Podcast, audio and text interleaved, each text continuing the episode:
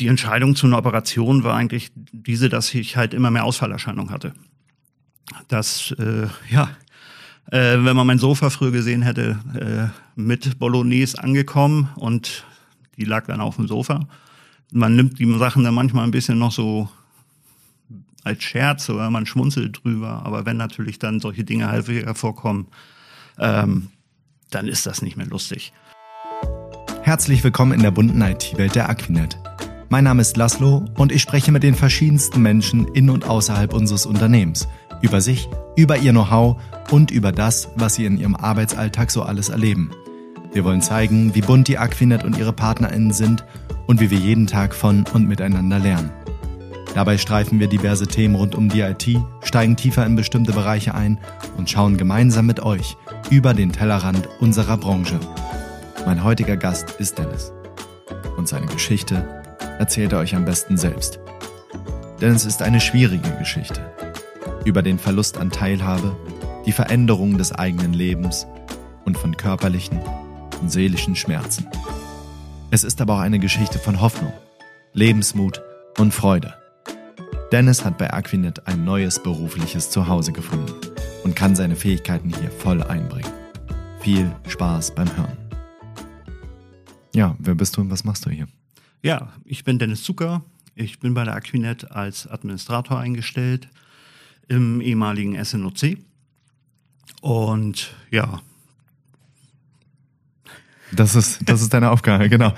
Du, du Lars, wir haben, äh, wir haben das so ganz normal, versuchen wir das hier zu machen, aber so normal ist das gar nicht. Deswegen, ähm, ja, wie sollen wir jetzt die Überleitung kriegen? Denn es, deine Geschichte ist ähm, sehr bewegend, möchte ich sagen. Und deswegen ist ähm, wirklich dieser erste Satz so, der klingt so einfach, aber ist es gar nicht. Hm wir haben jetzt versucht, sozusagen diesen ersten Satz so ganz normal zu sagen, aber so selbstverständlich ist es nicht, dass du hier bist.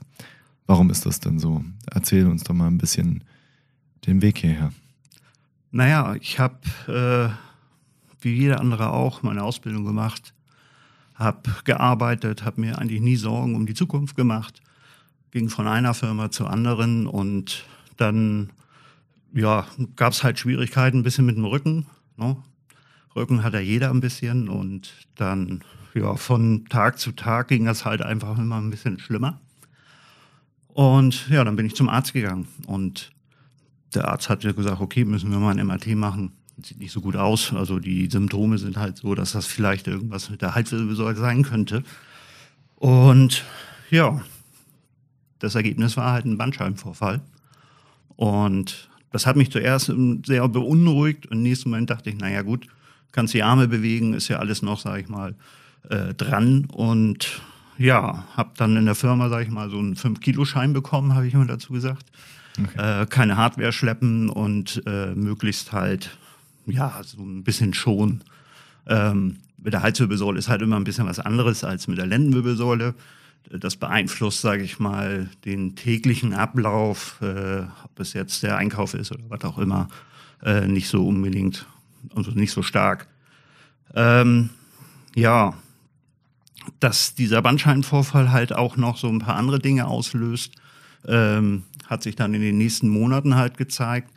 Ähm, also 2008 ging es halt los mit dem Bandscheibenvorfall und 2009 habe ich die Diagnose als Burnout bekommen.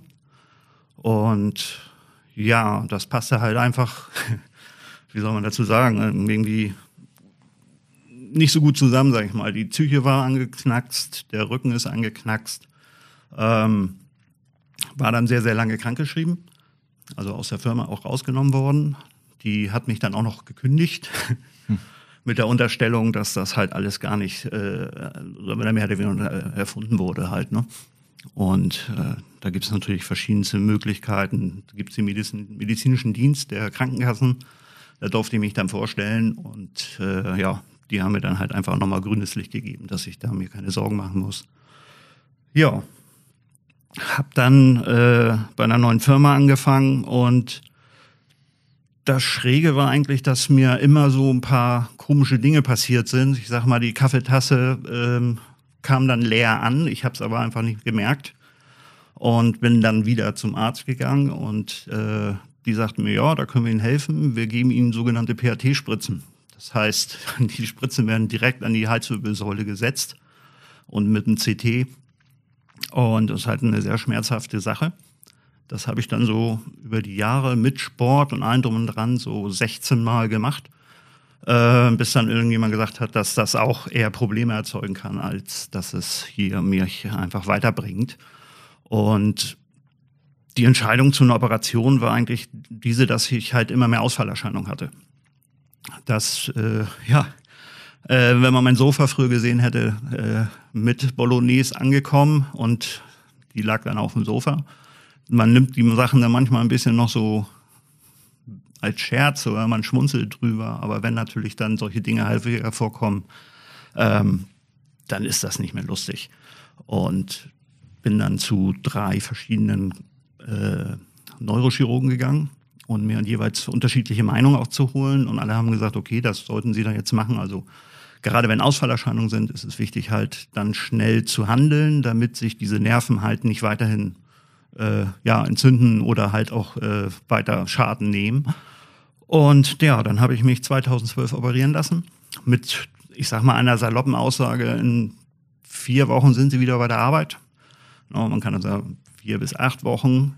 Das kann auch funktionieren, wenn man einen Bandscheibenvorfall bekommt, wird sofort operiert, sodass vorher überhaupt keine, ich sag mal, Möglichkeiten waren, dass sich die, die, der Körper, sag ich mal, da, äh, darauf eingestellt hat, äh, so schräg das auch klingt.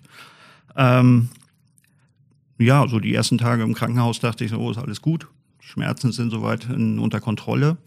Und habe mir da weiter keine Gedanken gemacht, musste auch sofort am selben Tag auch aufstehen. Äh, habe dann so eine Heizkrause bekommen, mit der bin ich dann relativ lange rumgerannt. Die hat halt äh, einige Vorteile, dass man halt seinen Kopf nicht weiterhin bewegt. Der Nachteil ist halt, dass die Muskulatur sich abbaut. Und was ich sehr schnell gemerkt hatte, ich wurde dann blutig zu einer ähm, äh, Reha ge äh, geschickt. Das war gleich 14 Tage nach der Operation.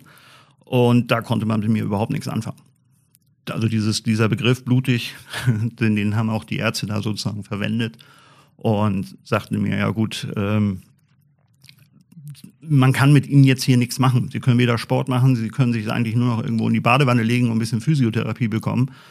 Da ist natürlich so eine, so eine Reha in vier Wochen auch extrem langweilig, ne? weil da äh, ist ja außer, außer äh, ja, Sport und, und die äh, ja, Reha-Maßnahmen eigentlich sonst nichts los. Naja, und dann bin ich aus der Reha gekommen und habe immer wieder festgestellt, dass ich unheimlich starke Kopfschmerzen bekommen habe. Die Kopfschmerzen haben sich nachher so weit manifestiert, dass ich halt fünf bis sechs Tage pro Woche Migräne hatte mit Aura. Das heißt, äh, immer auch eine Seite war förmlich äh, nicht funktionsfähig. Dann gibt es dafür natürlich Medikamente. Äh, die Medikamente haben zwar die Schmerzen reduziert, aber man ist dann trotzdem nicht fähig, seinen Takt äh, irgendwie aktiv zu verbringen. Und das hat sich wirklich über Monate hinweg immer, immer verschlimmert und trotz Medikation halt auch nicht verbessert. Und dann war ich wieder bei diesen drei Ärzten als Gutachten und die sagten mir, okay, äh, ich hatte eine künstliche Bandscheibe bekommen. Das heißt, der Arzt hat das eigentlich gut gemeint, sodass ich halt immer noch flexibel bin, die könnte mitwachsen und äh, ich wäre halt nicht eingeschränkt in diesem, diesem Operationsbereich. Ähm, ja, 2013 hat man das dann korrigiert und sagte dann so, naja gut, äh, Operation circa 45 Minuten. Äh, meine Mutter hatte dann gewartet. Nach, glaube ich, fast viereinhalb Stunden war sie dann schon förmlich panisch, weil ich immer noch nicht aus dem OP war. Und was sich nachher herausgestellt hatte, dass bei der OP, man wird so auf den Kopf gestellt, komplett festgeschnallt, auf den Kopf gestellt. Und der Arzt äh, ja, beugt sich sozusagen über und hat einen Operationsbereich im Hals. Äh, da ist ihm nur alles entgegengefallen. Und wenn man sich vorstellt, so ein Bandscheibenimplantat hat Ecken und Kanten und Zacken, wenn sowas, sag ich mal, rausfallen kann, dann ist vorher irgendwas nicht richtig gelaufen. Und dann wurde noch ein zweiter Arzt konsultiert, der ist dann halt zur OP gekommen und somit dauerte das alles drum und dran, ja, viereinhalb Stunden. Ähm, ja, das Ergebnis davon war, in die Reha sollte ich nicht nochmal, weil das im Vorher auch schon nicht gerade sehr sinnvoll war. Und habe sehr, sehr lange zu Hause, sag ich mal, in meinem Wohnzimmersessel gesessen und habe Fernsehen geguckt, habe Musik gehört und habe aber immer mehr festgestellt, dass ich irgendwie äh, damit überhaupt nicht zurechtkam. Also so eine, ich habe eine Verplattung bekommen, das sind vier Schrauben, die in die Halswirbelsäule gedreht werden. Äh, das Ergebnis sollte eigentlich sein, dass dieses, diese verplatteten Bereiche äh, zusammenwachsen. Was bei mir halt das Problem war, dass sehr, sehr lange die Schrauben locker waren. Und da wagt sich halt auch keiner ran. Naja, habe dann mehrere Schmerztherapien gemacht, wo ich dann vor Ort war, Medikamenteneinstellung, äh, Medikamente haben sich ständig geändert, weil die Schmerzen halt nicht unter Kontrolle zu kriegen waren. Und naja, von äh, einen Tag auf den anderen merkte ich beim Autofahren, ich hatte ein, ein Auto mit, mit äh, Automatik zwar, und leg immer meine Hand oben auf diesen äh, Schaltknüppel, sag ich mal, und äh, habe immer gesehen, dass mein, mein, mein Ringfinger und mein kleiner Finger wie zusammengetackert waren. Und gedacht, okay, vielleicht einfach Verspannung oder sowas in, in der Richtung. Äh, eine Woche später bin ich dann einfach ins Krankenhaus gefahren, weil ich die Schmerzen einfach nicht mehr aushalten konnte.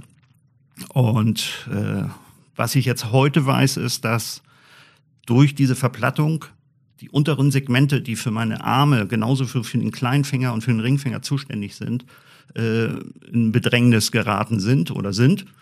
Und äh, da wagt sich jetzt, sage ich mal, keiner mehr ran. Äh, die ganze Zeit, sage ich mal, sind halt sieben Jahre. Also in diesen sieben Jahren war ich jedes Jahr im Krankenhaus. Jeder hatte irgendwie so eine Idee, was es sein könnte. Jeder hatte irgendwie, also ich sag mal, jeder immer die Ärzte, was ausprobiert. Unterschiedliche Schmerztherapeuten, Medikation wirklich vom, von der, sag ich mal, Ibuprofen bis heute zum Fentanyl. Fentanyl ist 100 mal stärker als Morphium.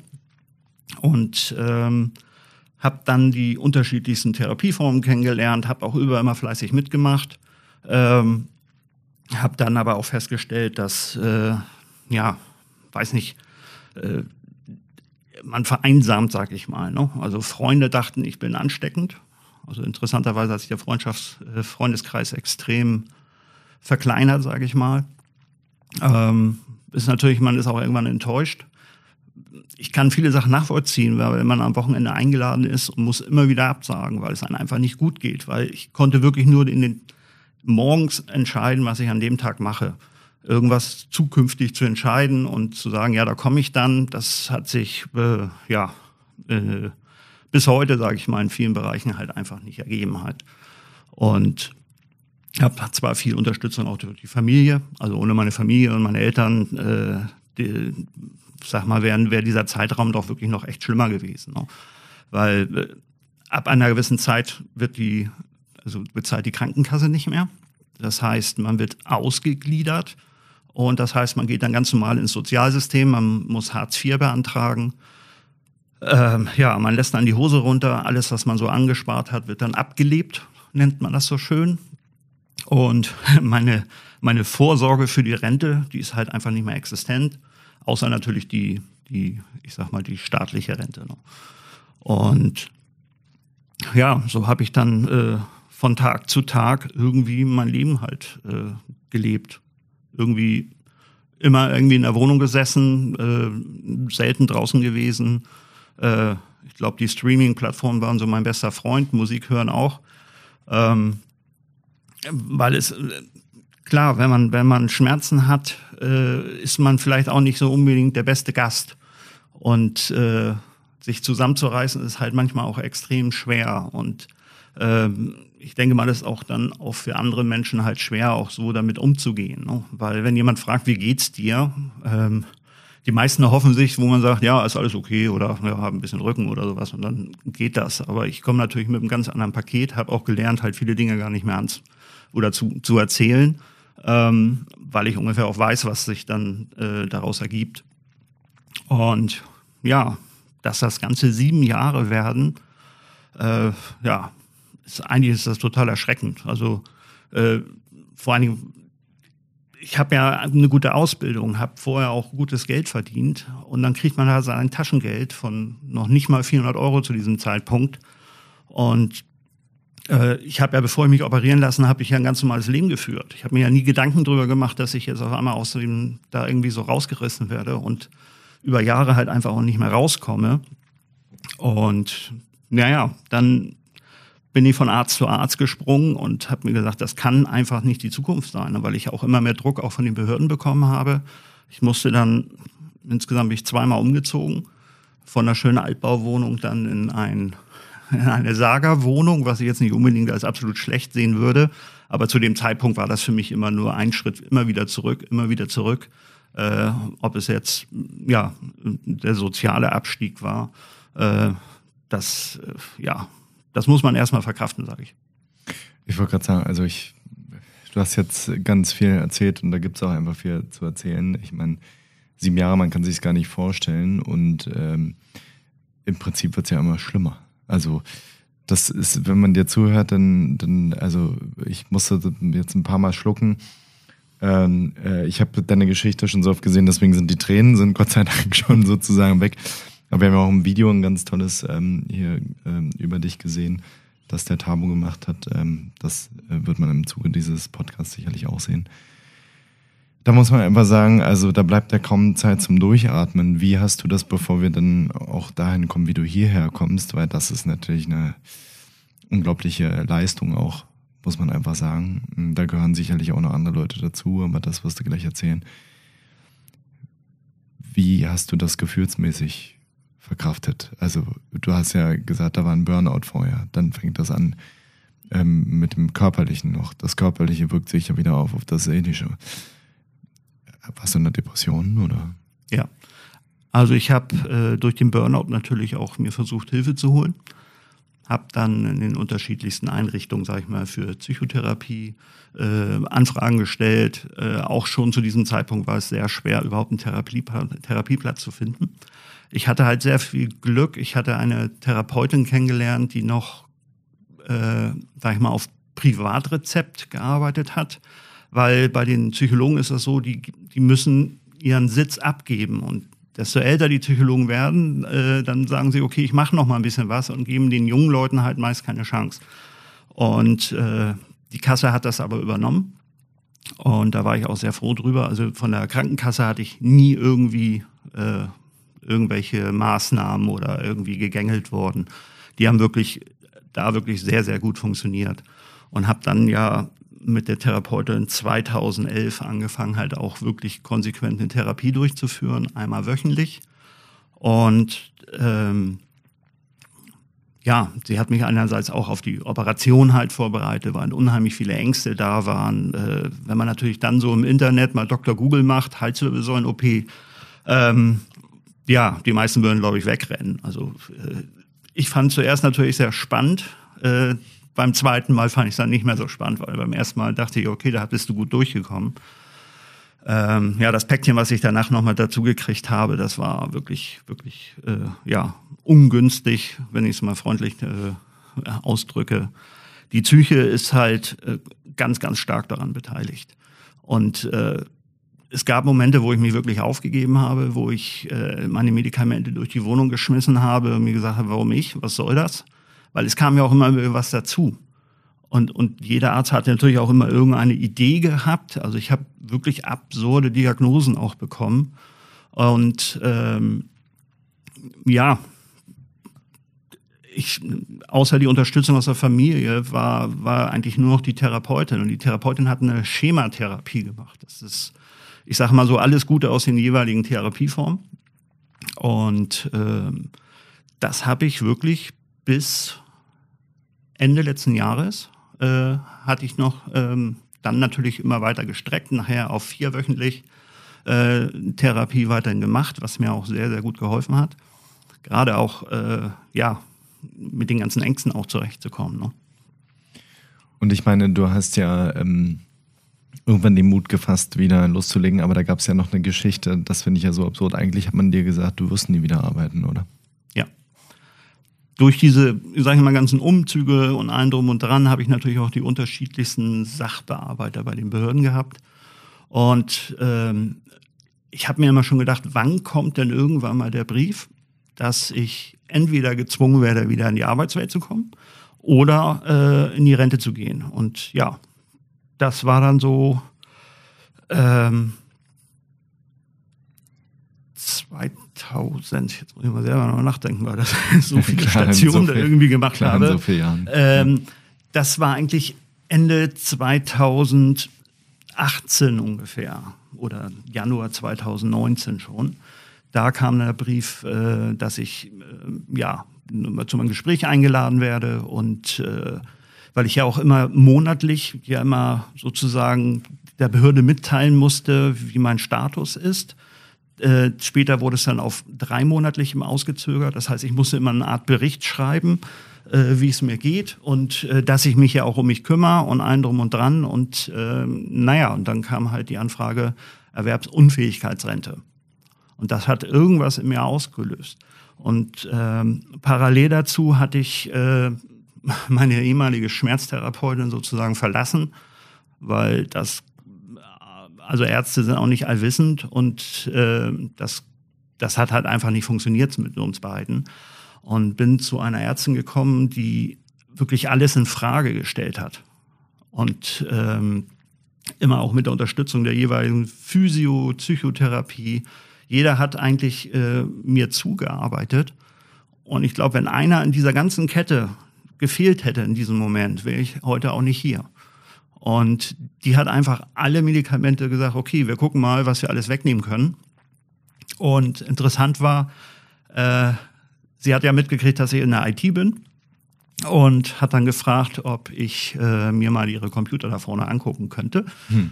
Und daraus hat sich ergeben, dass ich halt äh, so in diesem kurzen Zeitraum immer mal bei ihr auch die Computer gewartet habe, habe die Software, so kleine Skripte neu angepasst. Ähm, die Monatsabschlüsse, die mussten vorbereitet werden und äh, ihr ehemaliger IT-Mann sozusagen, der hat sein Studium beendet und hat dann gesagt, er könnte das so nicht mehr übernehmen. Wir hatten eine super Vereinbarung. Ich habe Akupunktur bekommen und dafür hat sie sozusagen Support bekommen. Und die hatte einen Plan. Und ich, also davon gehe ich jetzt einfach nur aus, weil ähm, sie mich ja irgendwie wieder äh, animiert hat, auch darüber nachzudenken, ob ich dann vielleicht doch noch irgendwie vielleicht ganz klein wieder anfangen könnte zu arbeiten. Und ja, dann kam halt eins zum anderen. Mein, mein, mein Stiefvater hat die Zeitung gelesen. Hamburger Abendblatt war eine Anzeige von Aquinet drin. Und irgendwann hatten wir telefoniert und waren wir bei ihm zu Hause und dann sagt der Mensch, ja, da gibt es eine Firma Aquinet, die machen auch Integration, da kannst du ja mal anrufen. Ja, da, da habe ich dann bei der Aquinet angerufen. Im Hintergrund war natürlich immer noch, äh, ich wurde von den Medikamenten komplett umgestellt und da hat sich auch viel für mich verändert. Und diese was ich gemerkt habe, diese Ablenkung, sich so auf Sachen zu konzentrieren, haben halt große An äh, Auswirkungen auch auf die Schmerzen. Und naja, mit diesem, da kannst du dich ja mal melden, bin ich relativ, glaube mal gut noch anderthalb Wochen schwanger gelaufen und habe mir gedacht, naja, äh, die Ängste waren wirklich sehr ausgeprägt. Aber wiederum hatte ich natürlich auch jemanden, mit dem ich darüber sprechen konnte. Und äh, in der Schematherapie ist es immer so, dass man so äh, in verschiedenen Modis ist. Und da gibt's natürlich den, den, ich sag mal, den kleinen Dennis, der unheimliche Angst hat, der dann sozusagen von dem großen Dennis äh, beruhigt werden muss. Und ähm, ja, ich habe mir wirklich die absurdesten Dinge vorgestellt, wenn ich jetzt arbeite, was könnte eine Katastrophe werden. Ähm, trotzdem habe ich wirklich nachts, äh, wenn ich immer oder aufgewacht bin oder auch ins Bett gegangen bin, mir immer mal vorgestellt, wie wär's denn, wenn du dein eigenes Geld wieder verdienst. Das war wirklich so wie so eine, so eine Sehnsucht in dem Moment, äh, wieder, ja, weiß ich nicht, unter Menschen zu kommen, seinen Job machen zu können. Ich habe zwischendurch in diesen ganzen sieben Jahren immer so, so Online-Kurse, kleine, ähm, ja, wer ist das, Online-Uni für Internet-Security und solche Dinge gemacht. Also mich auch wenigstens noch ein bisschen fit gehalten. Und ja, dann habe ich bei der Aquinet angerufen. Und bin dann mit, äh, also bei der Integrationsbeauftragten bin ich gelandet, bei Röckhier. Und Röckhier hat wirklich nicht locker gelassen. Ne? Also die hat dann ihre Punkte erstmal abgearbeitet, hat äh, ja mir wirklich in vielen Dingen einfach zugesprochen und äh, hat mich da auch irgendwie abgeholt. Und ähm, ich wusste ja in dem Moment nicht, wer dahinter steckt. Und äh, dann haben wir halt einen Termin gemacht, wo ich dann ins K7 noch zu diesem Zeitpunkt gefahren bin. Und äh, also, tja, Röcke war wirklich ein, eine Powerfrau. Ne? Die hat auch nicht locker gelassen. Er hat auch gesagt, dann fang doch erstmal mit, mit, mit vier Stunden meinetwegen an. Oder guck dir das erstmal an, mach ein Praktikum. Und äh, wir haben halt insgesamt so viel gesprochen und auch telefoniert. Sie hat mir eigentlich so die, die größten Ängste erstmal genommen. Und ja, dann kam das Vorstellungsgespräch bei der Aquinet. Und dieses Vorstellungsgespräch war äh, ja doch schon sehr spannend. Ich hatte, glaube ich, äh, vier Abteilungsleiter drin gehabt, zu dem Zeitpunkt noch. Und äh, ja, war total aufgeregt. Und ich sage, wieso sind denn so viele Leute hier? da ich natürlich in meinem langen Zeitraum in der IT ja auch viele Stationen ja, gearbeitet habe und äh, da waren sie sich nicht ganz sicher, wo ich halt hinpassen würde.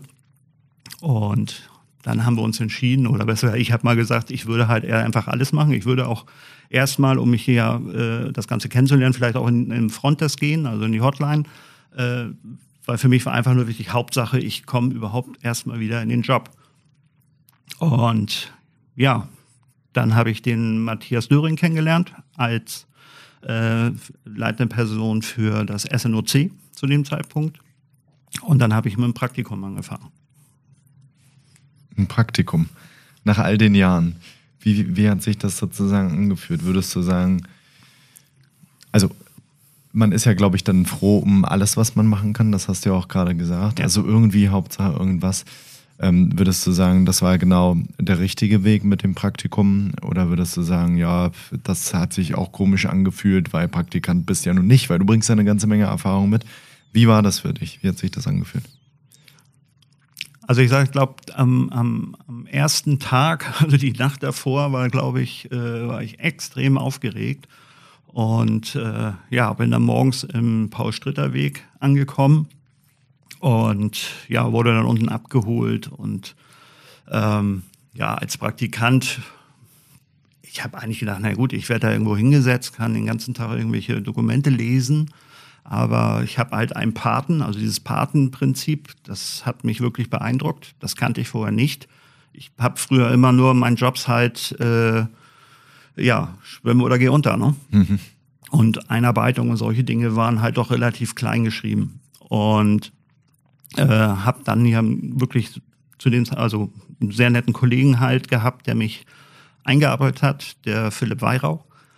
Und der hat sich unsagbar viel Mühe gegeben, mir die Sachen auch im, im Detail zu zeigen. Und in diesen wirklich vier Wochen, äh, ich habe so die ersten fünf Tage, wo ich dann auch so die Abteilung, die Etagen rauf und runter da ich ja nun halt immer sehr viel Zeit hatte, auch was das Schlafen anging und meine Bewegungen zu diesem Zeitpunkt relativ wenig waren, ähm, den Kollegen zu folgen, immer Etage rauf und runter, das war schon für mich sehr, sehr anstrengend. Und ich weiß, am ersten Tag bin ich nach Hause gekommen, ich glaube um 15 Uhr bin ich ins Bett gegangen. Das hat sich auch noch so über mehrere Wochen so hingezogen, dass diese, ja, diese einfach wieder ja, teilzunehmen, irgendwie äh, auch eine Struktur zu bekommen. Äh, nach so einer langen Zeit, wo man zu Hause war, das war für mich die größte Herausforderung war eigentlich diese Struktur wieder hinzubekommen, dieses pünktlich sein, ähm, dann natürlich auch aufmerksam zu sein. Ähm, was man nicht vergessen darf, ich bin nicht gesund. Es hat sich ja an meiner, ich sag mal, Krankheit nichts verändert die Wahrnehmung dazu und das, was ich für mich entschieden habe, wie ich damit umgehen möchte, ähm, habe ich halt auch da in der Praxis halt sehr gut kennengelernt. Ablenkung, weniger Schmerzen. Keine Ablenkung, man dreht sich einfach nur um seine Krankengeschichte. Und man nennt das Krankenmanagement. Das hört sich sehr schräg an, aber da, da dreht sich eigentlich der Kopf einfach nur noch um, um die Probleme, um die Schmerzen und das, was man nicht mehr kann. Und äh, ich habe überall Menschen kennengelernt, die haben sich gefreut, die haben mich begrüßt. Äh, das ist, also was viele, glaube ich, überhaupt nicht wissen, ist, was das für einen Wert hat. Würdest du sagen, ähm, dass dieser ja auch sehr anstrengende Prozess, man merkt das ja auch, wenn du das erzählst, es ist sehr bewegend. Also Es hat ja viel, da, sicher auch, du erzählst jetzt sehr viel darüber. Wir äh, haben ja, wie gesagt, mehrere Formate, an denen du das erzählst. Ich glaube, man merkt das auch, ähm, dass da in dir nochmal auch viel Verarbeitung passiert. Nichtsdestotrotz ist es, glaube ich, sehr, sehr wichtig, darüber zu reden. Und du redest auch ähm, offensichtlich darüber, weil du auch anderen Mut machen möchtest. So verstehe ich das. Und ähm, was würdest du sagen, wenn ich jetzt an dieser Stelle bin? Da redest du von Anstrengungen. Du hast diese ganze Folge an, ja, Pech. Also man muss ja einfach sagen, also ja. es ist auch ganz, ganz viel Pech einfach. Es ist ja nichts, was du dir ausgesucht hast. Und wenn du zum Arzt gehst und denkst, okay, wenn es der nicht ist, dann aber der nächste, also irgendjemand würde dir schon helfen können, das passiert nicht. Auf der anderen Seite kommt ja auch Glück dazu wahrscheinlich, wenn du hier was, was zu sagen, wo würdest du sagen, äh, soll man hinschauen, wie kommt man aus dieser Pechsituation raus und selbst wenn man gefühlt dann nicht rauskommt, weil es hat ja, also sieben Jahre warst du ja dann in deinem, bist du sozusagen in deinem eigenen Saft geschmort, sage ich mal, ja. wenn man das so sagen kann. Wie schafft man das? Weil das ist ja eine unglaubliche äh, Leistung aus meiner Sicht, den Mut aufzubringen, das, das Ja zum Leben und, und einfach immer nach vorne zu gehen. Wie schafft man das? Also was ganz wichtig ist, wenn man Unterstützung hat. Also ich glaube aus sich selbst heraus, klar, ich habe mich dafür entschieden. Es gab aber auch äh, wirklich Momente, sage ich mal, oder eigentlich auch sehr lange Zeiträume, wo ich mich auch aufgegeben habe, wo ich das einfach so hingenommen habe und sage, okay, dann ist es halt so, dann, dann ist das jetzt mein, mein, mein letzter Lebensabschnitt. Ähm, und wenn man dann Menschen um sich herum hat, die dann auch an einem glauben, die einen dann auch äh, vielleicht nicht mit Sandhandschuhen anfassen, sondern dann auch sagen, komm, mach doch mal. Und äh, aber auch vorsichtig immer so versuchen, ein bisschen in die richtige Richtung zu schieben. Ähm, auch bei mir in der Familie auch immer darüber zu sprechen und äh, vielleicht auch mal so ein paar Ziele halt auch festzulegen. Äh, nicht einfach so wahllos in den Tag hineinzuleben, weil das, das fällt einem irgendwann später immer leichter. Und da rauszukommen, ist halt eigentlich, glaube ich, die, also wirklich der Kampf, den man da mit sich selber ausführen möchte. Das, ich vergleiche das immer so wie mit dem Fitnessstudio. Ne? Man bezahlt dafür, geht dann fünf Monate, sag ich mal, fleißig hin und dann läuft der Vertrag die nächsten sieben Monate, äh, ohne dass man vor Ort gewesen ist. Ähm, ja, also bei mir war es halt einfach eine Konstellation aus, aus Menschen, aus einer wirklich sehr ausgeprägten Sehnsucht, auch wieder da rauszukommen. Und dann nach, nach, ich sag mal, nach Möglichkeiten zu suchen, wie das funktioniert. Und jedem dann auch, auch mitzuteilen, okay, ich möchte, aber äh, ich bin mir noch nicht sicher, wie. Und ähm, dann wie habe ich halt verschiedenste Möglichkeiten aufgedeckt bekommen. Ich habe äh, monatelang auch irgendwie in den, in den ähm, na, Stellenanzeigen gelesen und äh, die Stellenanzeigen, da, da wird ja immer die Eierlinge Wollmilchsau gesucht und habe dann natürlich mich auch immer weiter eingeschränkt und habe gesagt, oh nee, das könntest du dann doch nicht oder da hast du nicht so viel Ahnung davon. Und äh, irgendwann kam halt auch durch die, durch die Therapie halt, wo sie sagte, Mensch, Herr Zucker, Sie haben schon alles Mögliche gemacht. Und haben Sie sich da irgendwie mal immer auf, auf diese Anzeigen konzentriert oder sind Sie da hingegangen und haben sich beworben? Und im Endeffekt habe ich mich immer beworben und äh, habe, ich glaube, in der ganzen Biografie von mir immer auch den Erfolg gehabt dann daraus. Nur natürlich äh, war ich da gesund. Und ähm, ja, man, man muss wirklich seinen inneren Schweinehund überwinden. Man braucht Menschen, die an einen glauben. Und auch eine Portion Glück gehört dazu. Und ja, sehr viel Kraft. Also auch wirklich das zu probieren. Es, mir hat mir mal jemand gesagt, dass, äh, was soll denn passieren? Denkt mal drüber nach, was könnte im schlimmsten Fall überhaupt passieren, wenn du da jetzt anfängst zu arbeiten oder das Praktikum machst. Ja, gut. Also, außer dass der Start wieder zurück, also der Stand zurückgeht, äh, das Schlimmste, was passieren kann, ist eigentlich, dass ich einen Job bekomme in dem Moment. Und äh, ja, also das hat sich wirklich so wie so ein Sechser im Lotto angefühlt. Ne? Also auch dieses, diese diese Dynamik, die dann so stattfindet, wenn man in einem Büro, dieses, ich sage mal, so, so, so, so ein äh, Bienenkorb, äh, alle so miteinander sprechen und man auch, auch damit integriert wird, das war auch ein ganz, ganz großer Punkt. Dass ich nicht irgendwo hingesetzt wurde und sagte, so hier, Dennis, setz dich da mal hin, guck dir das einfach mal an. Nee, ich wurde ohne, ja, ohne Vorurteile eingebunden. Und das fand ich, äh, war für mich auch eine ganz, ganz große Hilfe. Bist du da trotzdem sensibel gewesen in dem Moment? Weil ich kann mir ja vorstellen, du gehst zu einem Arzt, das funktioniert nicht. Du gehst zum nächsten, das funktioniert nicht. Du gehst zur Schmerztherapie, das funktioniert nicht. Da verliert man ja irgendwo wahrscheinlich schon so ein bisschen den Glauben. Wie ähm, funktioniert das dann, wenn man das dritte und vierte Mal gescheitert ist, dann noch zu sagen, okay, ich mache jetzt hier weiter? Also ich sage, der Faktor Zeit ist immer, äh, immer ganz gut und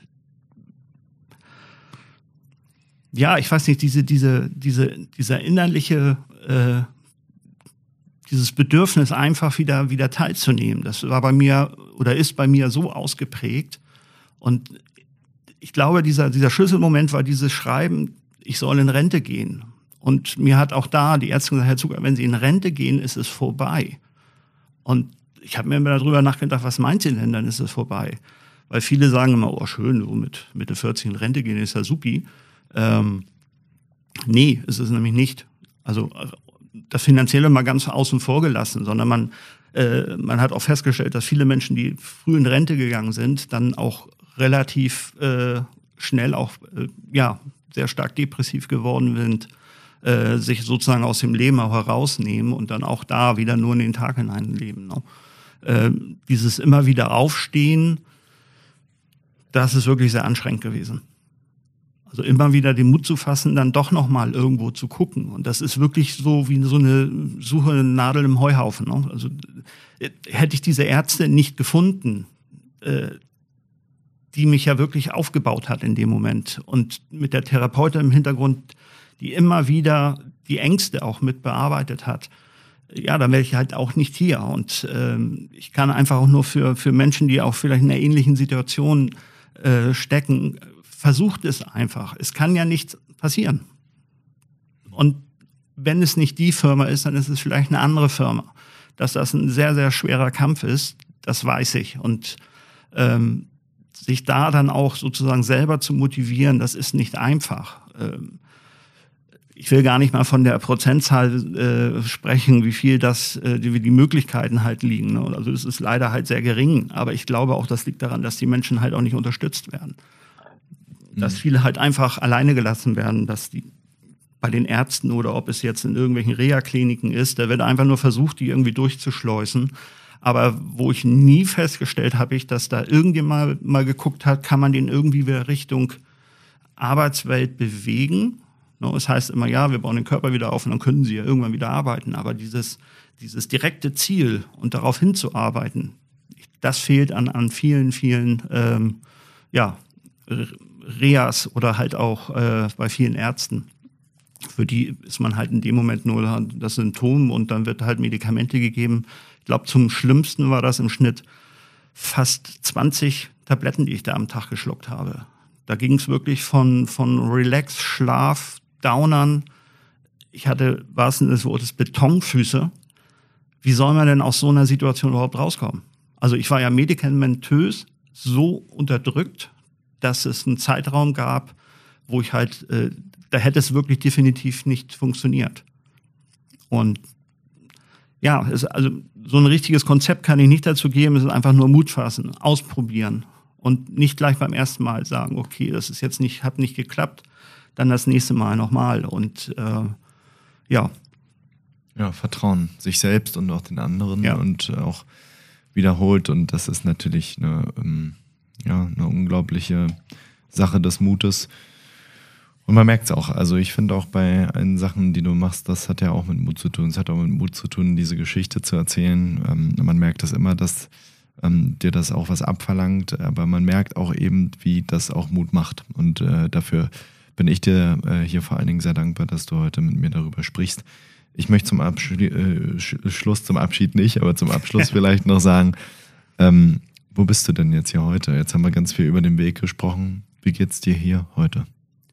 Also mir geht's sehr gut. Also das Schöne war ja nach Corona, ähm, ja, diese, diese Möglichkeit auch hier in diesem neuen Gebäude. Ich, äh, ich habe mich wirklich danach gesehen, weil Corona war für mich wirklich eine Katastrophe Äh, das hat mich natürlich wieder, sag ich mal, psychisch ein bisschen zurückgeschmissen, nicht nur ein bisschen, es hat mich psychisch zurückgeschmissen. Dieses wieder alleine zu sein, das hat natürlich Ängste wieder hervorgerufen. Aber auch da hatte ich wiederum, ob es jetzt äh, zu dem Zeitpunkt mein, mein Abteilungsleiter war, der da auch äh, immer für gesorgt hat, dass wir miteinander sprechen und, und äh, jetzt heute hier in diesem tollen Aquinet-Haus diese äh, auch dieses selbe, also im Endeffekt fühle ich mich so wie bei 2019, diesen Bienenstock, der ein bisschen kleiner geworden ist, weil viele ja noch nicht hier ins Haus reinkommen. Aber äh, ich finde das unheimlich schön, das bringt mir unheimlich Spaß. Ich komme gerne morgens her, ich stelle es auch gar nicht in Frage, wieder hier äh, zur Arbeit zu kommen, äh, weil äh, man muss nicht den ganzen Tag quatschen, aber man weiß, jemand anderes ist da. Und diese, dieser Austausch, diese kurzen Wege, äh, mittags zusammen essen gehen, das sind die viele Sachen, viele sehen das immer als Selbstverständlichkeit, aber das sind alles so kleine Bausteine, die einen für die psychische Gesundheit wirklich sehr, sehr wichtig sind. Und äh, ich weiß, dass einige auch hier, die dann jetzt auch ins Büro kommen, das auch gemerkt haben, dass das Zuhause sitzen, äh, da seine Arbeit zu machen, äh, vielleicht auch nicht unbedingt das, das Beste sind. Ne? Also es gibt viele Vorteile, es gibt auch viele Nachteile. Für mich ist das ein riesen Nachteil gewesen. Und ich bin einfach glücklich, dass ich hier bin ich bin glücklich, dass ich mit meinen, ich sag mal, äh, meiner Behinderung gut zurechtkomme. Mal mehr, mal nicht so gut, aber im Großen und Ganzen doch. Und habe halt äh, jetzt nicht nur die Familie und, und ob es jetzt Ärzte oder Therapeuten, sondern ich habe auch immer meine Arbeitskollegen. Und äh, das bringt mir viel Spaß. Ja, ich finde es auch schön. Ich finde auch, äh, ich sehe dich ja ab und an mal hier lächeln. Das finde ich auch richtig super. Und äh, ich kann mir vorstellen, dass dir das auch lange gefehlt hat ähm, und erlebt das ja ja auch so. Und ähm, ich finde das ganz toll, wie du deinen Weg gemacht hast und bin sehr dankbar dafür, dass wir dich da auch als Multiplikatoren ähm, für dieses Thema haben. Und deswegen sag doch nochmal ein abschließendes äh, Wort an alle Leute, die in einer ähnlichen Situation sind.